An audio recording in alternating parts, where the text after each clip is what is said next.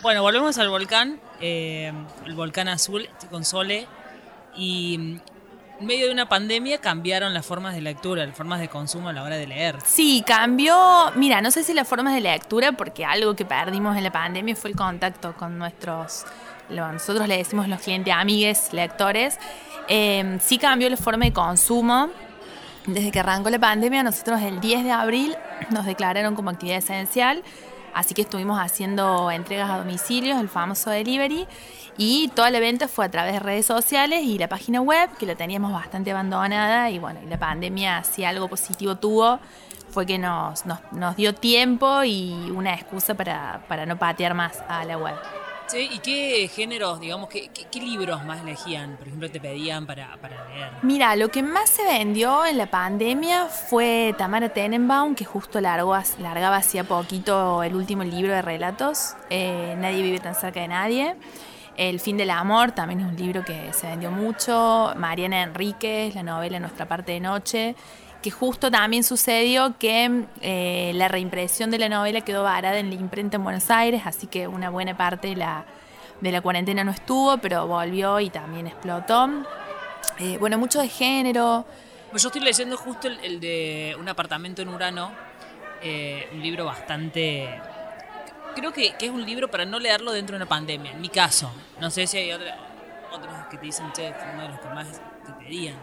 Mira, lo que pasa es que es un libro, es un libro de ensayo, es un libro denso en el sentido del contenido, ¿no? De que tiene conceptos complejos.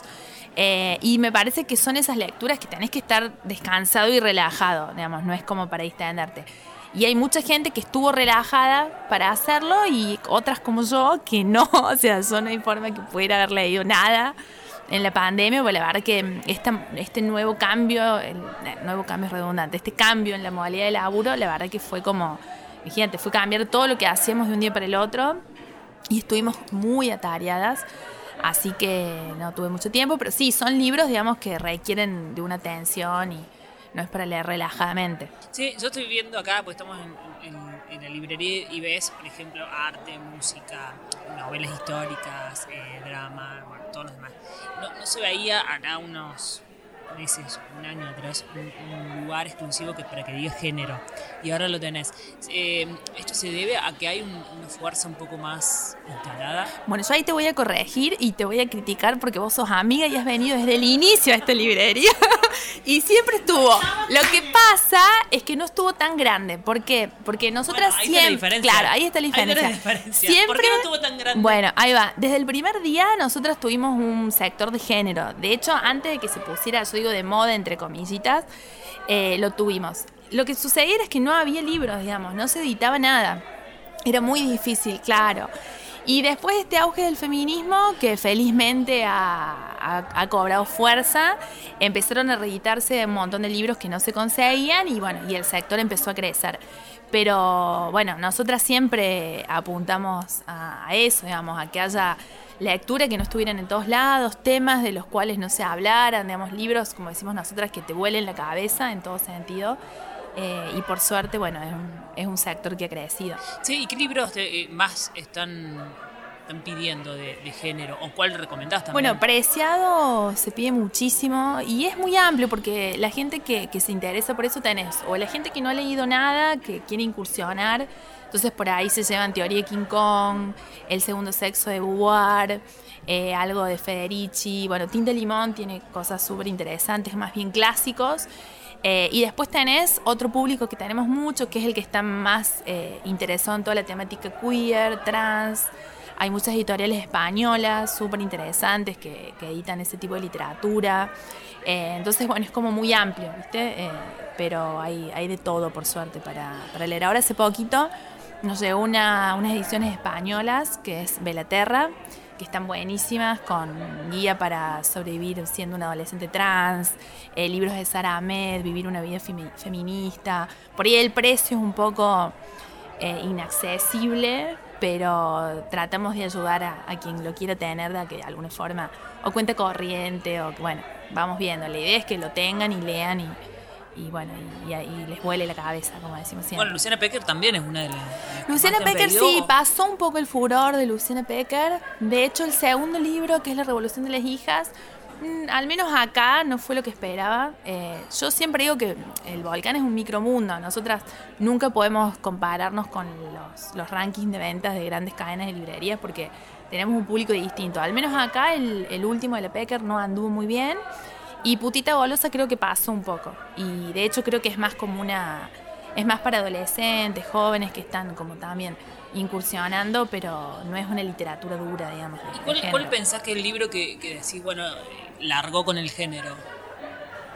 Ay, qué difícil. Eh, porque bueno, largo en qué sentido? O sea, creo no, que no, si- no, no- no sé si largó, sino es el, el tema que decís, bueno, creo que fue un puntapié también para, para- hay un movimiento interesante también en la literatura hoy en día de género. Sí, mira, puede ser Teoría King Kong, creo que es un libro que abrió así como muchas puertas al género, porque es un libro duro, pero no es un libro teórico, no es ensayo, entonces como es el relato de una mujer con una situación muy difícil. Eh, Luciana Pecker creo que lo abrió hacia las más jóvenes, creo que el, libro de la Pecker es como una bandera feminista que me parece que, que está apuntado más a, a gente más joven.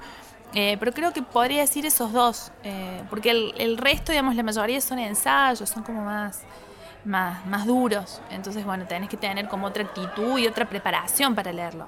Rita Segato también me parece una autora interesante, que es muy simple en su manera de escribir, pero que tiene conceptos eh, muy interesantes que se aplican mucho también en el feminismo, así que podría ser. Tengo una historia ilustrada acá de Ana de Miguel. Sí, este? ese es uno de los que te comentaba que son ediciones españolas. Eh, ese en particular está muy bueno porque es, una- es ilustrado con un repaso un poco de la, del feminismo, las distintas olas, de una manera muy, muy simple. Eh, así que sí, es súper recomendable ese libro también. ¿Qué pasó con, con algunos libros que, que hablábamos que quedaron medios en la nada ahí por medio de la pandemia, que quedaron medio frenados? Mira, en realidad lo que pasó eh, cuando arrancó la pandemia eh, empezó a estar un poco complicado el tema de los envíos desde Buenos Aires, por ejemplo. Eh, había muchas editoriales que no estaban, no estaban trabajando directamente, entonces tuvimos bastante problemas de, de stock. Hoy está pasando un poco lo mismo con esta, esto de que se recrudeció de nuevo, se volvió a la fase 1 en Buenos Aires. Eh, entonces, bueno, algunas editoriales, eh, sobre todo las más chicas por ahí, est- están como más trabadas para hacer envíos.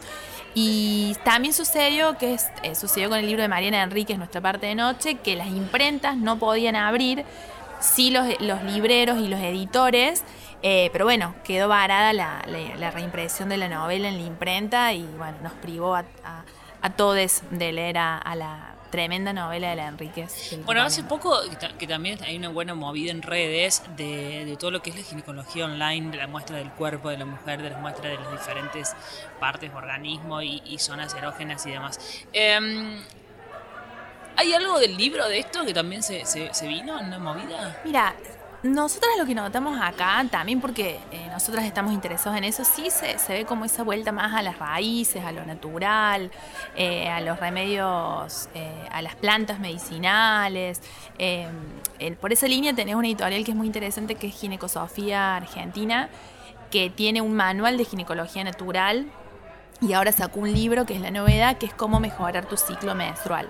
Todo con, bueno, técnicas muy caseras, eh, acudiendo a la naturaleza, a las plantas, unas cosas medias raras porque hay que, digamos, hay que cambiar la cabeza, ¿no? Para, para incursionar en esas cosas. Pero bueno, es súper interesante, nosotras siempre apostamos a eso. Ahora también tenemos ganas de empezar a, a darle más importancia a la sustentabilidad, eh, así que estamos viendo qué se puede conseguir de ese tipo de material. Porque, bueno, viste, creemos que. Creo que, que- que es obvio, ¿no? Que el, el planeta no aguanta más como está, digamos, y hay que hacer un cambio de, de paradigma. Pero, pero ahí las, las- las editoriales apuntan a sustentabilidad o... Mira, hay muy poco, es lo, es lo que te digo. Nosotros recién ahora estamos viendo qué se consigue, pero sí, hay muy poco. Hay muy poco. Eh, y bueno, y más ahora que está todo un poco frenado, todas la- la- las novedades ¿viste? y la y la producción. Generalmente son editoriales chicas, ¿no? editoriales independientes que se pueden dar el lujo, entre comillas, de, de editar eh, contenido que probablemente no se venda mucho. Eh, pero bueno, nosotras desde el principio hemos apostado a ese tipo de contenido y creo que malo nos ha ido. Obviamente no estamos ganando Pero mucho a ver, dinero, desde el principio ahora.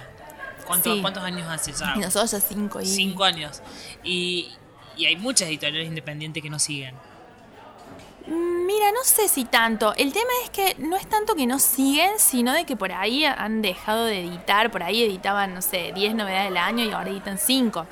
El tema es un poco más complejo porque en general nadie gana plata con las editoriales independientes. Entonces, la mayoría lo hace como un hobby. Eso también tiene sus implicancias, ¿no? Porque por ahí no, no te mandan reposición. el tema de la distribución cuesta mucho. Em, y como es un hobby, eh, digamos, es, medio complicado de decir dejaron de funcionar.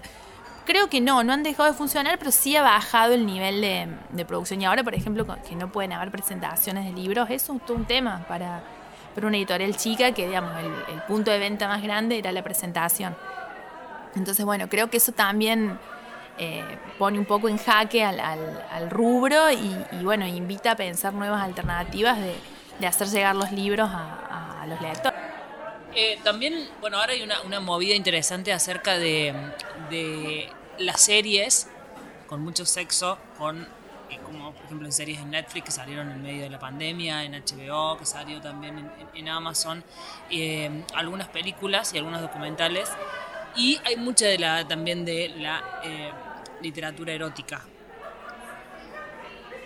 ¿Qué opinás de, de, esta literatura erótica que no se no sé si es un punto más comercial o, cómo lo ves? Mira, nosotras acá no hemos tenido así, no nos han pedido en particular así llamativamente literatura erótica. En general no. Em, a mí lo que me pasa es que la literatura erótica que se edita me parece muy básica, digamos, eh, obviamente con una, un objetivo comercial ante todo. Y, me parece que no, no, es, no está muy buena, digamos. Em, nosotras por ahí tratamos cuando nos piden literatura erótica de recomendar otro tipo de libro. Eh, pasa que es difícil porque, viste que, bueno, el erotismo es, todo un tema. Eh, nosotras en general trabajamos con otros libros, porque esto que hablábamos de género y sexualidades, por ahí donde el erotismo pasa más por la por historias de más disidentes, donde no, no es el que es lo que yo te decía de, recién, de, que me parece que es muy básico en el sentido que es el, prototipo del hombre-mujer con una, una sexualidad muy rudimentaria. Em, pero bueno, no es algo que trabajemos mucho acá en la librería porque nos cuesta encontrar cosas de calidad, a nuestro parecer, ¿no? Siempre bueno, fue un boom primero 50. Bueno, las 50 sombras de Grey, por ejemplo, que nosotros nos reímos de qué vamos a hacer ahora con eso, un asado, ¿no? Porque son esos libros que se venden en el momento porque son una novedad y porque son un boom y después no los lee nadie. Eh, y además los compramos, esos libros los teníamos en un momento donde vendíamos, digamos, un montón de libros que teníamos porque eran novedad editorial Hoy no tendríamos esos libros porque elegimos no hacerlo, pero bueno, nos han quedado algunos sin vender. Así que asado. Si quiere 50 sombras de Grey, tiene que entrar Me dolería al quemar un libro, pero. Eh, Volcán Azul, ahí en la Volcán Azul, sí, podemos regalárselos a esta altura de la vida, mira. ¿Calientan esos libros o no calientan? Qué difícil. Mira, acá venían mujeres a contarnos que gracias a las 50 sombras de Grey tenían más sexo con sus compañeros. Eh, vale, eh, vale, totalmente. A mí, por ejemplo, desde mi perspectiva y desde mi recorrido literario, para nada, digamos, para nada. Eh, pero bueno, hay público para todo, por suerte, y, hay muchas mujeres que le deben la vida sexual a, a, a, Grey. y hay una que, bueno, también sacó mm, Cecilia C., pero es más licenciado más para el lado de, sexualidad. Claro, sí, el del libro de ella es interesante, que hace mucho que no entra, el sexo ATR. El sexo ATR. Claro, sí, sexo ATR, sí. Está bueno, por ahí, por eso digo, depende de qué tipo de lectura Pero ya es otra cosa, no es, no Exactamente, es por ahí como el fin del amor de Tamara Teneman, que apunta un poco más a un análisis de cómo nos estamos vinculando hoy. Eh, cómo nos, eso, cómo nos vinculamos hoy, donde el sexo entra, entra de eso, dentro de eso. Yo para mí eso no es literatura erótica, ¿no? Yo me entendí más el punto este, no sé, 50 sombras, Megan Maxwell. Es, ¿Qué es eso? Más parecido a la literatura Sí, a mí esa literatura erótica me da la película porno clásica, ¿viste? es como que, bueno, no sé, está bueno, pero yo no lo consumo, ¿entendés? A mí me, es mucho más interesante una erótica un poco más bizarra, no sé, más rara. Em, pero bueno, es como te digo, hay públicos para todo. Nosotras hoy elegimos no tener esos libros porque no nos parecen interesantes. Y hoy nos podemos dar el lujo de no, no vender eso. Tampoco nos los piden. Es, es, así. Bueno, no, no hay un público que consume tanto. de No, comercial. guarda, es lo que te digo. Eh, nosotras somos un micromundo, nosotros tenemos una personalidad muy particular, con libros muy particulares. Hay gente que viene y nos dicen qué libros raros que tienen. Entonces, viste, es difícil también. Yo te doy mi visión desde, desde lo que ofrecemos nosotras. Eh, pero bueno, obviamente, si viene alguien acá y le gusta un libro de Megan Maxwell y no lo tengo en la librería, se lo consigo, ¿no? No, no, no tenemos nada en contra de los que leen a, Megan Maxwell. Es simplemente eso, que creemos que hay cosas más interesantes. Bueno, a ver, si tuvieras que cerrar y decir, che, te recomiendo este libro de, de género, sexualidad, ¿cuál, cuál elegís? Em, mira, eh, creo que em, Teoría de King Kong me parece que es un libro para recomendar siempre, porque es un libro que habla de muchos temas que tienen que ver con la mujer, desde un lugar, desde una historia íntima. Em, es duro, siempre lo digo, pero me parece que es un libro que, que está bueno tener en la biblioteca de, cualquier mujer. Y El Segundo Sexo de Beauvoir, que es un clásico que hay que leer porque creo que mucho, mucho viene de ahí.